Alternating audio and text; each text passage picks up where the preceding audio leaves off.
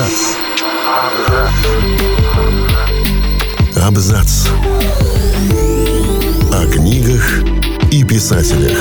О книгах и писателях. Всем привет, я Олег Булдаков, и сегодня я расскажу вам о самом странном союзе 20 века. Они познакомились еще в студенческие годы и шли по жизни рука об руку более полувека. Но в глазах окружающих этот союз был слишком странным. Нобелевского лауреата и идеолога феминизма объединяла любовь к философии и друг другу. Но в их отношениях отсутствовали многие привычные признаки брака. Можно бесконечно спорить о том, имела ли такая любовь право на существование, но для Жан-Поля Сартра и Симоны де Бувуар ответ был очевиден и однозначен. В 1929 году, когда на факультете искусств в Сорбонне состоялось знакомство Симоны де Бавуар и Жан-Поля Сартра, никто бы не решился назвать эту пару идеальной. Элегантная и стройная Симона казалась полной противоположностью невзрачного Жан-Поля. Но какое это имело значение, если она почувствовала в нем своего двойника, с которым у нее совпадали мысли, вкусы, желания и даже чувства? На конкурсе по философии, по результатам которого составлялся национальный рейтинг студентов Франции, Сартер занял первое место, а де Бавуар – второе. Они были достойными соперниками, стали единомышленниками и равными спутниками друг друга. Они сознательно избегали следования общепринятым нормам, а потому вместо традиционного вступления в брак пришли к заключению манифеста любви, своеобразного договора, определившего их взаимоотношения. Согласно манифесту, они давали обещание хранить друг другу интеллектуальную верность, но физически оставаться свободными от обязательств. Каждый волен был выбирать себе друзей и подруг для плотских утех, но при этом быть предельно откровенным со своей второй половиной в творчестве, мыслях и интимной жизни. Кажется, подобные правила представлялись обоим гарантией сохранения отношений куда больше, чем банальное вступление в брак. Дипломы были получены, а после Симона отправилась в Руан, а Жан-Поль в Гавр, где каждый занялся преподавательской деятельностью. Связующей нитью между ними стали письма, в которых они подробно описывали каждый свой день, свои чувства и мысли, желания и мечты. Привычка вести письменный диалог с собеседником никуда не ушла и позже, когда влюбленные стали жить в одном городе.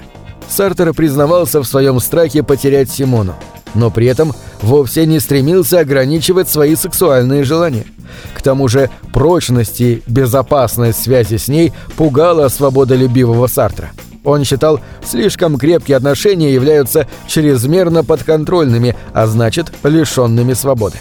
Симона де Бувуар и Жан-Поль Сартер, не добившиеся полной гармонии в интимной жизни, стали разбавлять ее новыми ощущениями, приглашая в свои спальни третьих лиц. От них ожидалось не только присутствие в постели, но и разделение мировоззрения и идеи любви в понимании двух философов.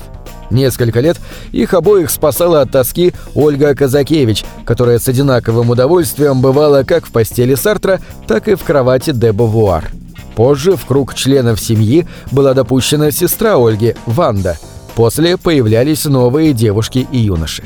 С 1938 года Сартер и Бувуар жили в Париже, но им даже в голову не могла прийти идея занять одну квартиру или один на двоих гостиничный номер, каким-то образом решать бытовые проблемы, неизменно возникающие при сосуществовании в одном пространстве. Разные номера в отеле «Мистраль» позволяли им не ограничивать свободу друг друга.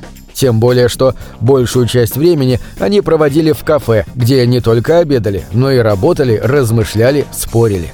Супруги, если можно так назвать этот договорной союз, неизменно рассказывали друг другу, как и с кем они проводят время, не стесняясь самых интимных подробностей. В этом они видели свою свободу от предрассудков и следование установленному ими же самими пункту договора о взаимном безграничном доверии и откровенности.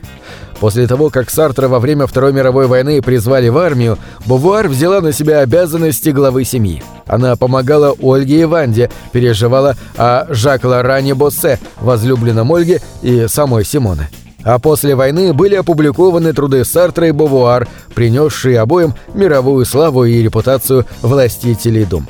Отношения в этом философском союзе не могли разрушить взаимные измены, потому что не считались они предательством. Все происходило исключительно в рамках заключенного еще в студенческие годы договора. На первом месте у обоих всегда стояла свобода, а уже потом чувство.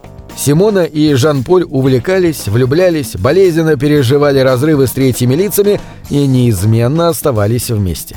Они любили путешествовать, встречались с известными людьми, предавались утехам и наслаждались жизнью. Вот только годы брали свое, и когда Сартер на склоне лет почти ослеп, он объявил об уходе из литературы. Не смог больше покорять женщин. Зато обрел новое занятие для комфортного времяпрепровождения. Спиртные напитки и транквилизаторы. В интервью он признавался, спиртное в паре с таблеткой заставляет его соображать быстрее. Его слова немало шокировали даже Симону. Жан-Поль Сартер скончался в апреле 1980 года. Симона пережила его на 6 лет, полностью утратив без него интерес к жизни. Кажется, в те годы она мечтала только о том, чтобы воссоединиться с Сартром и перейти из состояния вечной разлуки в состояние вечной любви. Чаще всего ее можно было застать сидящую у окна с видом на кладбище Монпарнас, где покоился Жан-Поль, и где ровно через шесть лет нашла упокоение она сама – идиллия интеллектуалки-феминистки Симоны де Бавуар и философа-экзистенциалиста Жан-Поля Сартра началась в 1929 году и длилась 51 год. На этом все. Читайте хорошие книги.